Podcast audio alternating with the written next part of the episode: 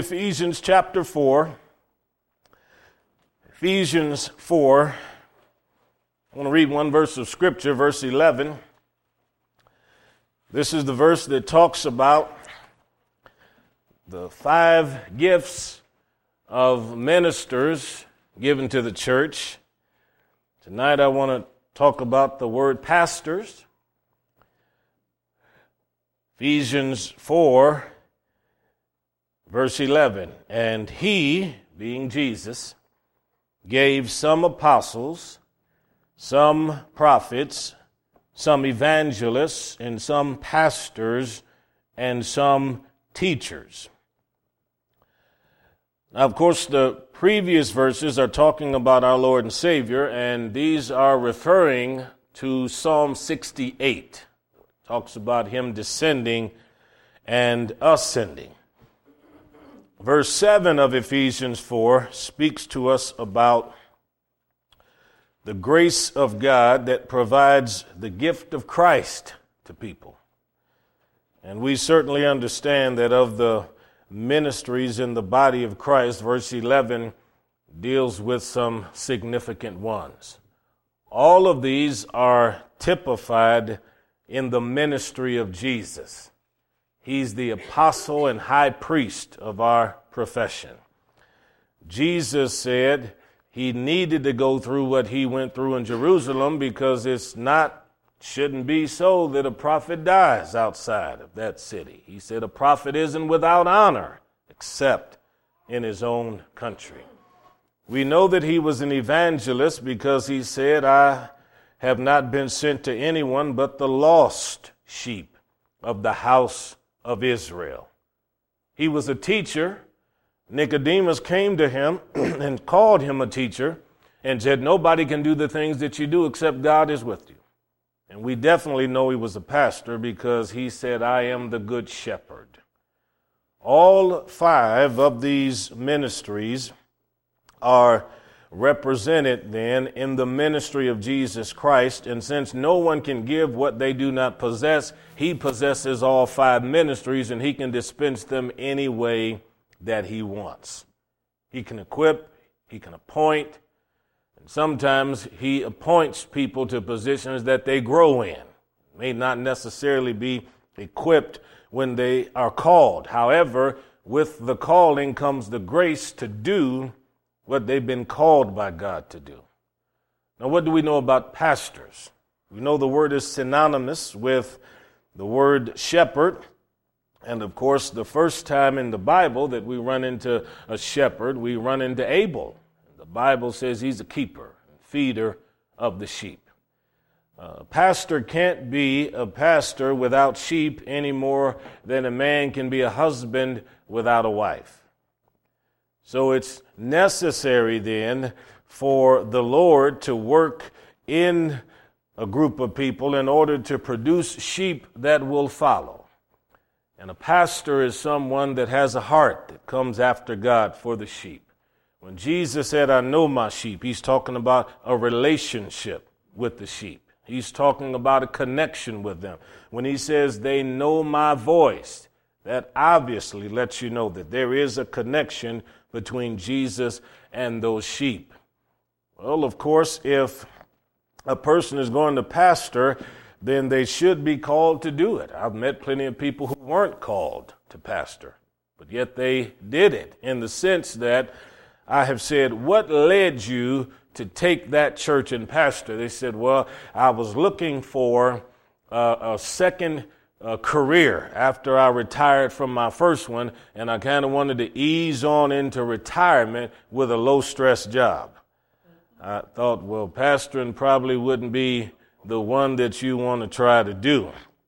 Because number one, there's a difference between someone called to be a pastor and then the hireling. The hireling takes off when the wolf appears. The hireling leaves when the lion appears. But David stands up and he fights.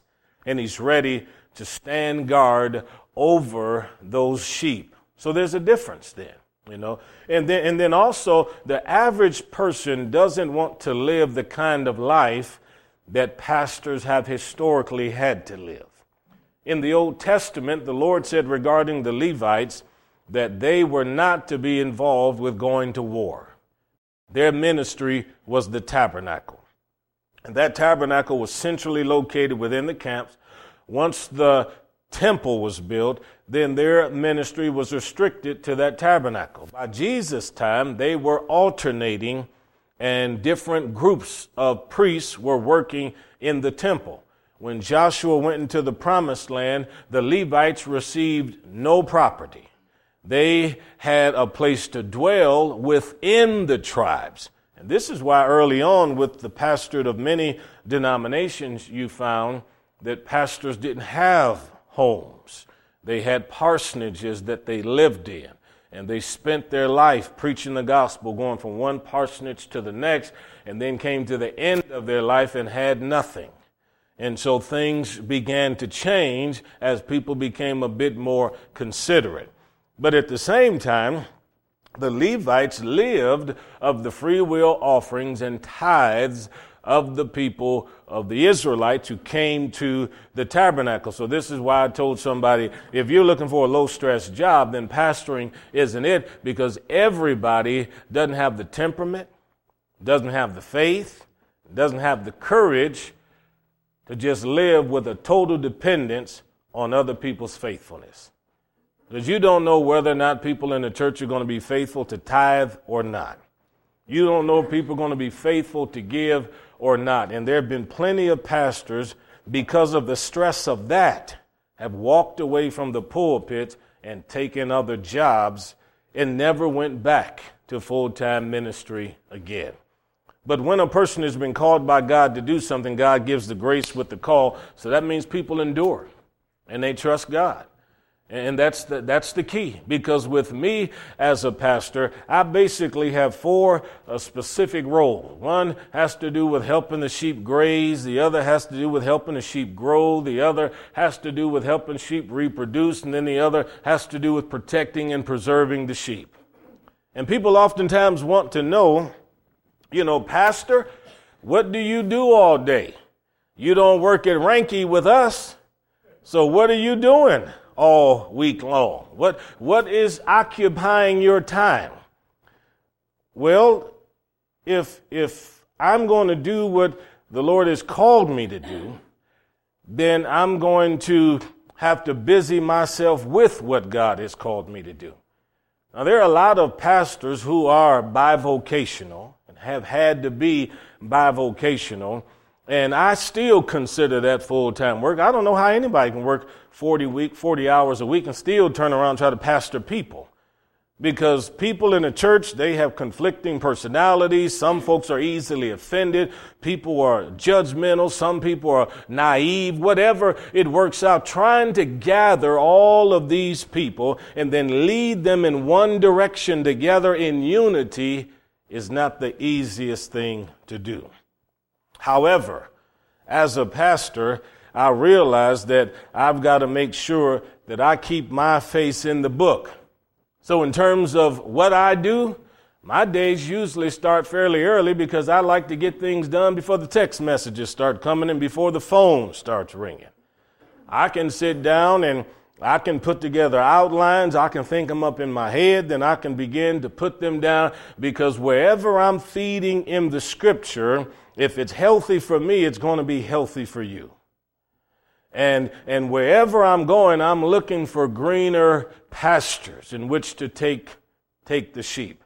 I don't usually spend my time just preaching my favorite verses or teaching my favorite verse, verses, but I oftentimes, when I come in here or in the other churches, I'll go and look at the different messages over the past year, two years, or three years that I've ministered, just so I can make sure I'm taking people through different books of the Bible and through different texts. If it's good for me to read the scriptures and learn the Bible, then it's good for everybody else.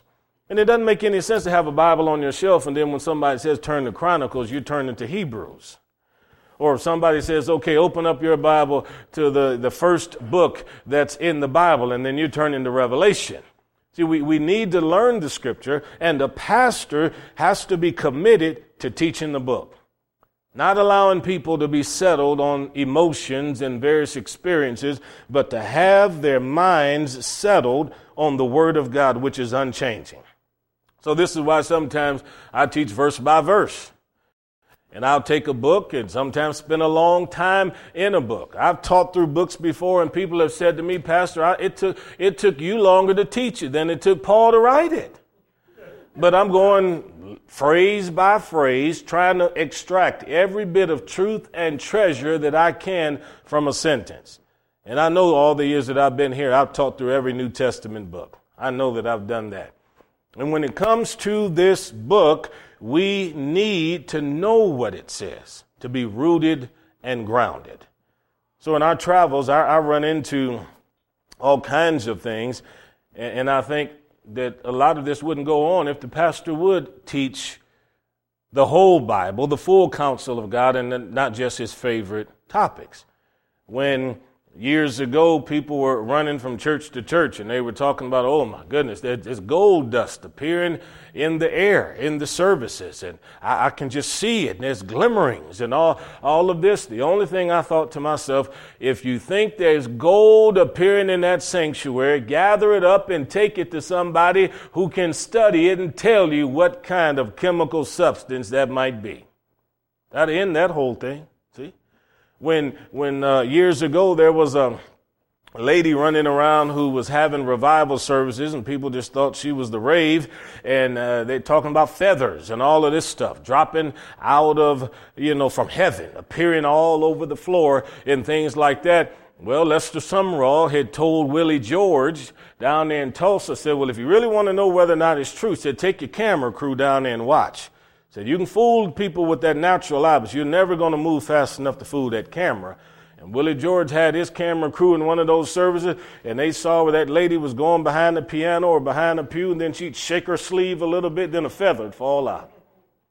And people were running around thinking this whole thing was of God, and it was utter deception. But here's the thing if we get rooted on the word, we won't fall for that kind of stuff. To know what the book says, to understand how God ministers and how God operates. So I spend time looking into the book because I want God to minister to you. I, have never been opposed to any kind of signs and wonders. People know that. I've never been opposed to tongues and interpretation, prophecy. God uses us that way sometime. Never been opposed to God speaking to people in dreams and a vision. Wouldn't, be, wouldn't make a difference for me to be opposed to it at all. He still do it anyway. But the point of the matter is the scriptures are the primary way in which you're going to grow with God. So there has to be that kind of grazing. So I'm looking for those pastures we hadn't been in. And as God reveals that to me, then I say, Lord, help me to dig around in there so we can find something. Well, along with grazing, of course, there's growing. So there has to be growth in grace and in knowledge. It's not enough to communicate information. So I'm praying and saying, Lord, help me to cause brother so and so, sister so and so to grow in God. If we grow according to the scripture and we grow in our knowledge, then remember, our faith is no greater or smaller than the knowledge of God that we possess. You have great faith because you have a large amount of knowledge of God. You have little faith because you probably don't know that much about God, and what you know, you don't believe. But in the scripture, our faith is measurable by what we know. And the reason these stories are given to us is so that they would be recited and told and heard. And the Bible says faith comes by what? Hearing, and hearing by what? The Word of God. As the Word of God is communicated, faith grows in a person's heart. When God is talking to you individually, even if He's not quoting a scripture, but just speaking to your heart laying on the bed, if you're not listening to Him, He'll keep talking. If you're doubting His voice, He'll keep speaking. And the more He speaks, the more you begin to believe. And as you have faith, you'll have that assurance. That's why you hear people say things like, I never was, felt like I was called to the ministry. I didn't want to go into the ministry. But I just kept hearing God dealing with me and talking to me. Then eventually they relented. Why did they relent? Because faith comes by hearing, and hearing by the word of God. You can run from God, but where can you run? You can't escape his presence, David said. If you had wings and you could fly through the clouds, you can't get away from them. They can bury you and put you in the earth, you still won't get away from them. If you could swim into the depths of the oceans and the seas, you still couldn't escape them. So growing in God is important. Now, naturally, if we take the, uh, the position that growth is simply in numbers, then that's important too, because that goes into reproducing. You ever notice that with any kind of herd or flock, you don't have to teach the male sheep or the rams how to reproduce? It's a matter of healthiness. It's a matter of instinct. If you're a Christian, you should want to tell people about Jesus Christ. It should never be the desire of anybody in a church to say, I just want to keep the church going long enough for me to die. That's not the plan of God. How can I reproduce Christ in me?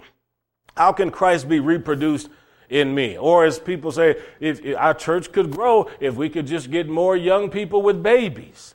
Well, that's not the reproduction the Lord is talking about. Jesus said, I'm the vine, you're the branches. All of us should be witnesses for the King with a desire to tell people about Jesus. You'll never know who that person is that will come to know Christ when you take the time to witness. So my, my, my role as a pastor, I've always thought, is teach the word, minister the word, help people to see what can happen. Because churches are volunteer institutions for the most part. Every church is different. The administration of all the churches that I pastor are different because the numbers are different. Everything is different. The people are different. I pastor some people that say things like this when it comes to children ministry. I did my time working with the children. You know, they say it like, like they were in jail. You know, just, I mean, you know, that's how, you know, they, they, they don't want to deal with everybody else's kids because they had, they dealt with their own at home. So that, that becomes the attitude. Well, in a local church, you can, you can have as many ministries as people in the church want to do. Yeah. Or you can have none if nobody wants to do them. Yeah, you can have a children's ministry if somebody wants to do it. You can have a ministry for teenagers if you have somebody who takes the time and has the heart to do it. What you don't want is to put somebody in a position that don't want to do it. Because you put them in charge of a bunch of people's kids and they don't have the heart to do it. They'll act like they don't have the heart to do it. The people coming will realize they don't have a heart to do it. Then the kids coming won't have a heart to come. And they'll communicate that to their families. So a, a pastor has to be delicate when looking at all of these things. I've got a couple in one of the other churches, 75 years of age, and every time we have new believers that get saved, they do a new believers class with them, call them up. The wife bakes a, a loaf of bread, takes it to every visitor in the church. But I got other 75 year olds, if you said something like that, they say, Oh my goodness, you know I don't have that kind of time. It has to be on somebody's heart. And when people are thinking about reproduction in the church, you can't reproduce if people won't put their seed in someone else. So, this is why Christ, the Word, which is the seed, has to be deposited in hearts. And when it is placed there, then wonderful things begin to take place. And things come to fruition.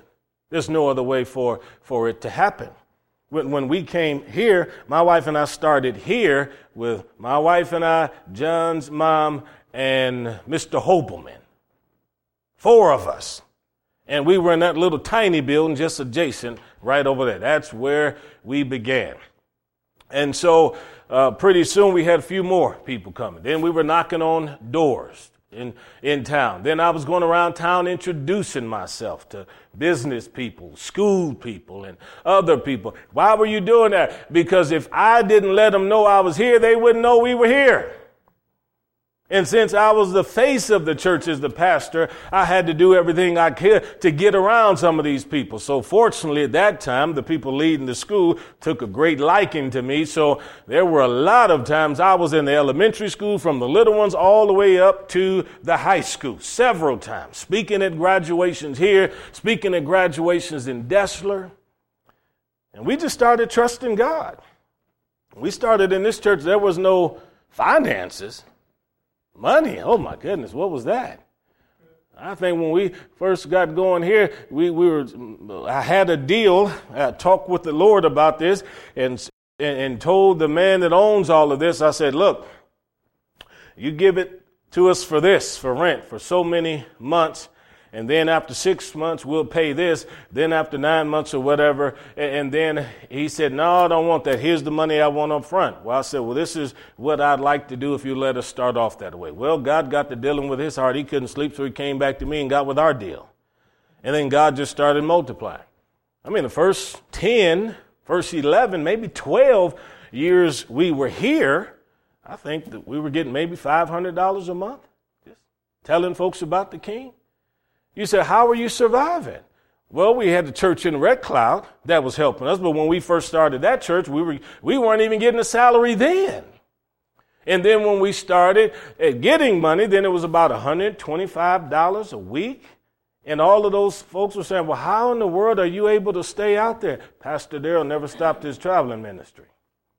I kept going to hold revivals and preach across the nation. That's what God did, and God supplemented my income. Then things got to where they were where they needed to be, and then people got together and said, Pastor, we want to make sure we take care of you in the right way. And they did. So they made sure Pastor and his wife had insurance. Then to make sure Pastor it was taken care of financially in that regard. Here's my point. All the years that I've been out here, do you know how many pastors I've seen come and go? There's been a lot of them. And why do they come and go? Well, they run into some matriarch in the church, some patriarch in the church that they disagree with. There's not enough money. They're looking for promotion, a greater stepping stone. But here's the difference between me and them. I was here because God called me here and told me to be here. And it doesn't matter what happens, doesn't matter who comes or goes. There have been hundreds of people come through this church in all the years that we've been here, but I've always been in this pulpit preaching Christ, teaching Christ. And it was because of that that God started helping with a lot of the families. There were a lot of people's husbands who had no interest at all in God. But we just started going to the house, spending time with them ministering to them. Isla's husband was that way. She came out here for years. Norm never went to church, never went to any Bible study. She'll tell you this was the first Bible study he ever started attending. How did it happen? I started going to that house, having coffee and talking with him. He was a former Air Force guy or Navy guy, and I just minister to him, and pretty soon he's out here. Then pretty soon we had men's breakfast, and we had folks coming out here. But everything is on relationship, you see. And a pastor is going to love people. He's not just going to be in it for the money. He's going to be in it for the long haul because he cares about people. Now, I'm not going to ask you how many pastors have you had in your life that you didn't like because you might raise your hand right now. But, but I, I want you to understand that, that, that God's plans and God's purposes for you and for me has always been related to connection.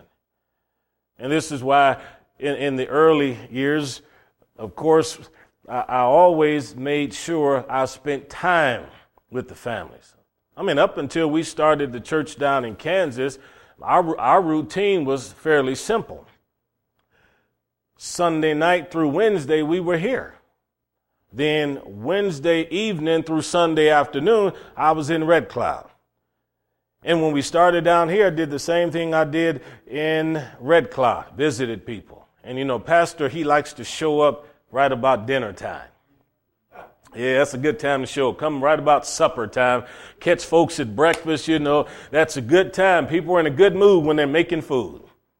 And I would, I would show up just to be able to spend a little bit of time with the families, with the kids. I always wanted the kids to grow up having memories with the pastor holding them, teasing them, rolling around on the floor with them.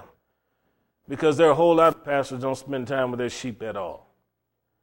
I know a whole lot of pastors don't even visit their sheep, let alone pick up the phone call, phone and call them or text them. Relationship is powerful because you get to connect with them. So that leads to what my other role is, which is to help protect, preserve the sheep by talking with people privately and individually You get to find out what people believe. And you get to impart what you believe. And sometimes you can put out fires before they break out. See? And you can, you can learn about individuals just by taking the time to fellowship with them. Then sometimes you realize you have a greater connection with them than you really thought. Had a lot more in common than you really thought. All of that because somebody takes the time to do it. I was that way with all of my pastors. Now, my pastors never ever had to call me to figure out why I wasn't at church. They knew why I wasn't at church because I always told them if I had to work or if I was traveling. When I was a young minister, a teenager, I was at my pastor's house just about every other weekend. If I wasn't there every weekend, I was sitting at the table with him and his kids just like I was one of the kids because everywhere I went, I was always the youngest minister. I was the baby. And I enjoyed being around the, the older people. It was, it was important to me. My pastor went to preach somewhere and I was able to go. I tried to go, did whatever I could just to be around him. Well, as, as a pastor, he taught me how to love people, how to love the sheep, how to minister to the sheep. Because if you don't establish relationships and have a connection with them, then it's impossible to hold on to them. And in doing so, sometimes when you're establishing new connections, sometimes older relations, the time you spend have to be sacrificed because you're trying to establish new connections. But it doesn't hinder the old relationship because those bridges are strong and firm. The Bible says a friend loves at all times. And he that has a friend has one that sticks closer than a brother. And some of my pastors have gone on to heaven, but some of the older ones that I had that still around, if I were to contact them, I guarantee you they'd be so happy to hear from me. So pastors there to protect to preserve, to, to look after uh, uh, the people that are there. And when he sees people being cut off from the flock, to ask a question. We hadn't seen you in church. Where have you been? We've missed you. Uh, what's going on? That, that question isn't asked because somebody's trying to offend somebody or, or trying to mock somebody. That is to let somebody know we miss you. Pastor, what do you do all day long. Since you don't have a job, you're not burying the dead like me. What do you do? Well, I'm catching phone calls. And people will call me who don't even attend this church or the other churches. I'll come here sometimes and on that answer machine there'll be 15 messages. And some of them be from people from other churches who don't even attend here. Pastor, we've heard about you. Do you have time to meet with my son or my daughter? Could you come up here to the school privately and meet with these people? We can't let anybody know that you're doing this because you're a pastor, but do you have time? I say, I have time. Then I'll go. What are you doing, Pastor? What are you doing with, with all of your time? I mean, you're, you're, you're around the house. Are you in the lazy boy chair? You're not coaching the basketball team. Pastor, what are you doing? Well, sometimes people are in the hospital and they're not here locally, they're in Omaha. Sometimes they're in Lincoln, sometimes they're in Kearney, or they're in Grand Island, and we jump in a car. We're headed there as fast as we can. It takes us two hours, two and a half hours sometimes to get to somebody just to walk in, lay hands on them and pray, spend 20 minutes with them, then get back in the car and drive two and a half hours away to try to get back for Bible study somewhere. Pastor, what did you do today? Oh, it was just a regular day. See? Yeah, after midnight phone calls. Pastor, my my son's in jail. You have time to go? Well, two o'clock in the morning, you woke me up. I've got time to go. I can always come back and get back in bed if I need to. Yeah, I can. I can go head over there, spend time with a sheriff, spend time with somebody that's having a difficulty. Yeah, these are all the things that have to take place. That radio that people hear week after week and they talk about how much they enjoy, that stuff doesn't play itself. I've got to put together and arrange all of those CDs. I've got to listen to every single one of them, determine where it's going to start, determine where it's going to stop, mail all of that into Lexington, and then say, here is how I want you to play that. Then the people listen. And then after they listen, then they write letters. And some people are including gifts to the church. So there's hardly ever a month that goes by that I don't have a bunch of letters from all around this region coming because they're listening to the Heartland Revival Hour on Sunday morning. So then the, the treasurer, and then make sure I've got got the notes, so I've got these letters from people saying nice things about the broadcast. Then I've got to then sit down and write a letter to these people. Dear so and so, thank you for taking the time to listen to the broadcast. I am so happy it's a blessing to you. Then they typically have a prayer request. Sometimes they'll send a letter that's three or four pages long with something taking place in their life. Holding the letter in my hand, praying for these people. Father, touch this family, minister to this one that is sick. See? Pastor, what are you doing all day? You ain't got any kids. You're not homeschooling. What are you doing? Well, we're doing the work of the ministry. We're doing everything we can to make sure that Christ is ministered to and, Christ is preached and proclaimed and people can hear the word of God. So that when you're out in the community and you're anywhere and you tell somebody what church you go to and who's your pastor, you don't ever have to hang your head in shame because you don't want anybody to know where you go to church. And there are a lot of people like that.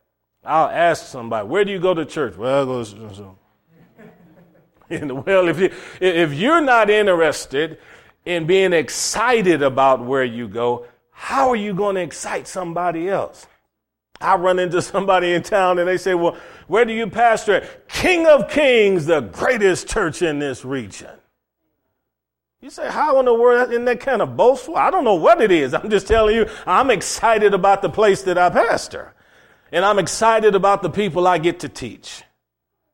Pastor, what are you doing all day long? Are you just there clicking the button? I don't see you at the cafeteria cooking with me. What are you doing all day, Pastor? I tell you what, what I'm doing. I'm making sure that when people call, that we meet with them and try to minister to them. And, and some of the situations that occur sometimes keep me from visiting some of you when I've had every intention of visiting with you or being here. I can tell you plenty of times I've jumped up and we're on my way to Western to visit with the George family. Couldn't get there because I got a phone call or wanted to head out here to visit one of you or take one of my Wednesday mornings to come visit with you. But I get a phone call and it's a definite emergency. Somebody's marriage is on fire. And, Pastor, if you can't come and talk with us now, I think we're just going to split. I mean, people will say that, and I've got to try to get together with people real fast on a Sunday afternoon or sometimes on a Friday or Thursday, whatever day it works, because our schedule is like this. Sunday morning in Red Cloud. Sunday night I'm here. Monday night oftentimes in Friend. Tuesday night back here. Wednesday night in Red Cloud. Thursday night, not too much going on. And then Friday night service in Hays. Then Saturday, hospital visits, visiting with people, meeting with folks for premarital counseling and all of this. Somewhere in the middle of this, we've got to wash some clothes. Tiffany's got a grocery shop. Uh, milk that was good two weeks ago is now spoiled. She's got to clean out the refrigerator. Pastor, what are you doing with your time? Trying to do the work of the ministry. Yeah. And, some of the, the things we've had to deal with privately, delicately, isn't easy. Imagine trying to pastor someone whose mother also her sister. I've had the pastor people like that. Pastor on going to heaven now, so you don't have to try to figure out who it is. What that means is you're dealing with somebody that's a product of abuse. And you're dealing with somebody who had absolutely no self esteem at all. Everywhere he or she went, there was shame, there was guilt. But we teach the word, minister the word, encourage them. Because the local church should be about people that love one another. And our church has always been different than other fellowships. When I first came here, we hadn't been going but maybe a year, maybe less than that. I'm pretty sure it's probably three or four months. But a church was having a block party. So somebody said to me, Pastor, you ought to go down there just to meet some of the people in the block party and, you know, introduce yourself to people in town. So I did. And uh, met one of the local pastors there in town. He never remembered it because when I met him, he was drunk at the block party. That's a preacher. That's a preacher. I've heard of a whole lot of pastors telling off color jokes, vulgar jokes. You'll never hear that about me. Won't hear that. I don't tell those kind of jokes, those kind of stories. That's not a part of our life. That's not the kind of people that, that we are as far as setting an example. I remember one time after we'd been going for a number of years, somebody wanted me to go to a Bible study, so I went to a Bible study, and here there are four or five guys sitting around there, and all of them are lit up, and they're all smoking weed. And then the Bible study turned into a local church. See? Turned into a church. And I thought to myself, oh my goodness, what kind of a foundation is this for a house of God? All I'm saying is there's a difference between a pastor and a hireling somebody that loves the sheep and their people. The folks that have stood with me all the years that we've been here, that's why we've never left. They could stand with us and be faithful with us. We could stand with them and be faithful with them. And the reason I'm able to do multiple fellowships and stuff is because I've got folks like John. Yeah. And the ones over in Red Cloud and the ones now down in Hays. It would be impossible to do what I do without other people that could teach the Word of God. I've never left here and had to wonder what was being taught while I was gone because I knew He would say exactly what I would say if I was here. And we've talked enough, been together enough, been close enough so that He knows exactly what I believe. And I know what He believes. But you don't, you don't get that way unless you spend time with folks. So, yeah, I, I, I just go over there to that Brueggemann house, pull up a chair there in that office, and let John preach to me. We just kind of hear and fellowship. But, folks, this, this church is a blessed church. It's a great fellowship because it's a place where there's no strife, no discord, nobody's fighting with each other. Nobody comes in and they look and say, oh my goodness, I see him again. Gosh, thought he was out of town. See? None of that. No, I can't wait to see you folks. And it bothers me when I have times when I can't be here, but these things do happen. But God's a good God. Amen? Amen. Come on, let's stand. Uh, John and Angie, if you guys come down here, we're going to uh, lay hands on you and pray. What a blessing it is. All these years up here, Tina stood right by us. Been here to teach the Word of God sometimes when I've been here, teach the Word of God sometimes when I'm not here. when Tina used to do the Praise Fest, what a blessing that was for the whole community, but then also for the church. Because people from the church would be involved with stuff that was taking place in the park. And it always blessed and encouraged people. Thank you, Tina your witness and evangelism. That woman brought a whole lot of folks in here to the house of God, reproducing because she's got that evangelist heart. Now, this beautiful little gal, she's just, she, she's woke up now. All this teaching got her all woke up. But, uh, folks, we love these two.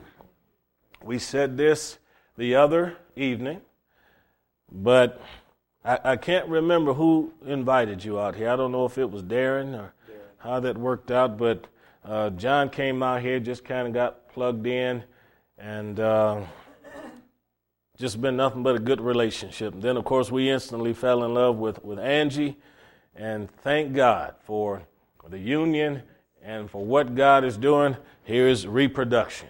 And so, 10 years from now, eight kids later, we know it's just going to be a blessing because I honestly believe when two people like this love God, they ought to reproduce. And as long as the Lord tarries, godly seed ought to be put in this earth so that the image of Christ will be seen by other people. So I, am going to read a, a verse here out of the book of Acts, and then we're going to all come down here. In fact, we can all come down here now around them so that we can lay hands on them and pray. And it says here in Acts chapter 20, where Paul is talking to some of these folks he's not going to see again, he didn't believe. He said, Now, brethren, I commend you to God and to the word of his grace, which is able to build you up and give you an inheritance among all them which are sanctified. See, that, that's all we can do, is commend you to God. And